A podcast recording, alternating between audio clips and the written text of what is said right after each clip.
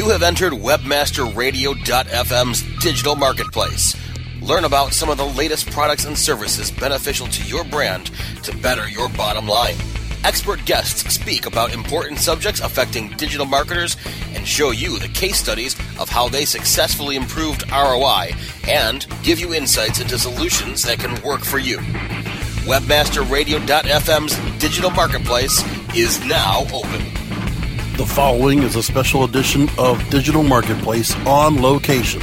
Now, reporting from the Dallas Digital Summit 2015, here's Christian Metelsky. I'm Christian at Vision Interactive here at the Dallas Digital Summit 2015 with Melanie Deziel. Thank you so much for being with us. Can you tell us a little bit about yourself and what you do? Sure. So, I'm the founder of the Overlap League, which is a native advertising industry newsletter with jobs, events, and recent examples to help people get up to speed on the industry because it's growing, but it's also a tiny corner of the industry. So, good to help people learn more about it. I'm also the director of creative strategy at Time Inc. So, we have 35 US based properties, and my job is to help create branded content programs programs that span more than one property, helping people adapt to, say, the different voices and audience of Sports Illustrated versus People versus Entertainment Weekly. So it's a, a big job and a lot of creative opportunities there.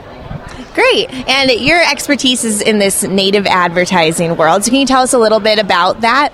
Yeah, definitely. So I think most forms of advertising, you sort of rely on all the tools and channels that are available to you to get your own message out to your audience. And one of those channels is publishers. I mean, publishers have massive audiences, and advertisers, understandably, are eager to reach those audiences. So what we do at Time Inc., and I previously worked at the New York Times and Huffington Post, so any of those roles, what we do is help advertisers understand authentic storytelling and help them use the tools and tactics that we use as journalists, as storytellers, to reach our same audience, help them tell stories that are interesting and engaging and funny to really help them connect with our audience.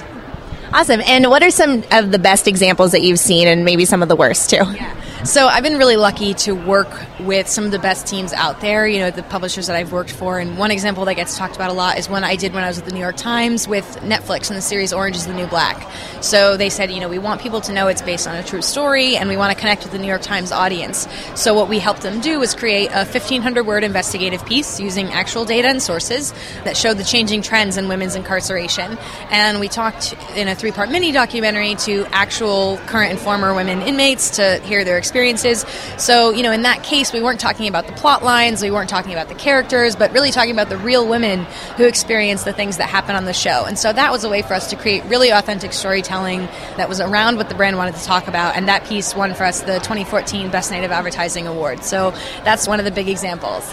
There's a lot of content marketing out there, you know, in native advertising that's not great. And I think, you know, I don't want to call anyone out specifically, but a big issue I think is most folks just are kind of afraid to back away from their products and services and so, you know, they kind of become that guy at the bar who's only talking about himself, and nobody really wants to hang out with that guy for very long. So, you know, there's a lot of stuff out there where they're really just selling or talking about their product over and over and not thinking authentically about what can I offer, what value do I have, what information, how can I teach my audience something or entertain them or help them solve a problem in their everyday life. So I think most of the content out there that doesn't do well is, is kind of in that vein, a little too focused on what you're trying to sell and not enough on what your audience really needs from you. Nice. So, since we're so inundated with all these marketing messages all the time, what can we do as marketers just to ensure a native ad success? Yeah, I think the big thing it comes back to what we just talked about, just thinking authentically, what is your area of expertise, what is your area of authority, and what value do you have to bring to your audience? So, you know, one of the common examples that people talk about in content marketing is the Dove Real Beauty campaigns, right? Where they do the Real Beauty sketches of, you know, showing women that they're confident, that they're beautiful, that maybe their own view of their own beauty isn't as accurate as what the rest of the world is seeing. And at the root of it, they're a soap company. I mean, they could have made a commercial talking about residue, you know, and their cleanliness effectiveness ratio or something, you know, and that wouldn't have connected with people. But they sort of took a step back and said, okay, well, we're part of someone's hygiene regimen, we're part of their beauty regimen, and we're one ingredient in a long process that helps people feel comfortable and beautiful and confident. So let's have that conversation instead. So, you know, I think making sure that you're thinking about, again, that area of authority and, and what value you have to bring to your consumers, you're going to create an emotional connection with them and, and an authentic connection that will make it so that it will result in sales in the future. Awesome. That's a great tip. So we're now at the end of 2015.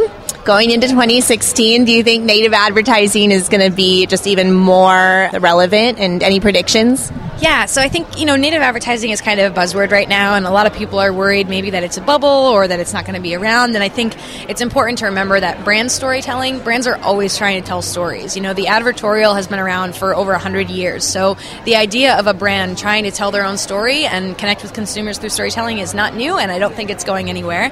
I think what has changed is the tactics we use to do that and, you know, the different names that we call it, you know, whether it's advertorial, branded content, sponsored content, you know, there's a lot of different different names. I do think we're going to start seeing people embrace new storytelling formats. So I think a lot of brands have been hesitant to get into live streaming video like Periscope and other similar live streaming. And I also think we're going to see the rise of virtual reality. We've already seen a few, GE and Mini Cooper both came out with something with the New York Times doing a virtual reality paid post. And so I think we're going to start to see more of that happening, really embracing new technology as a new way to create those connections with audiences through content. Great. Thanks so much for being with us. Thank you for listening to Digital Marketplace on location, only on webmasterradio.fm.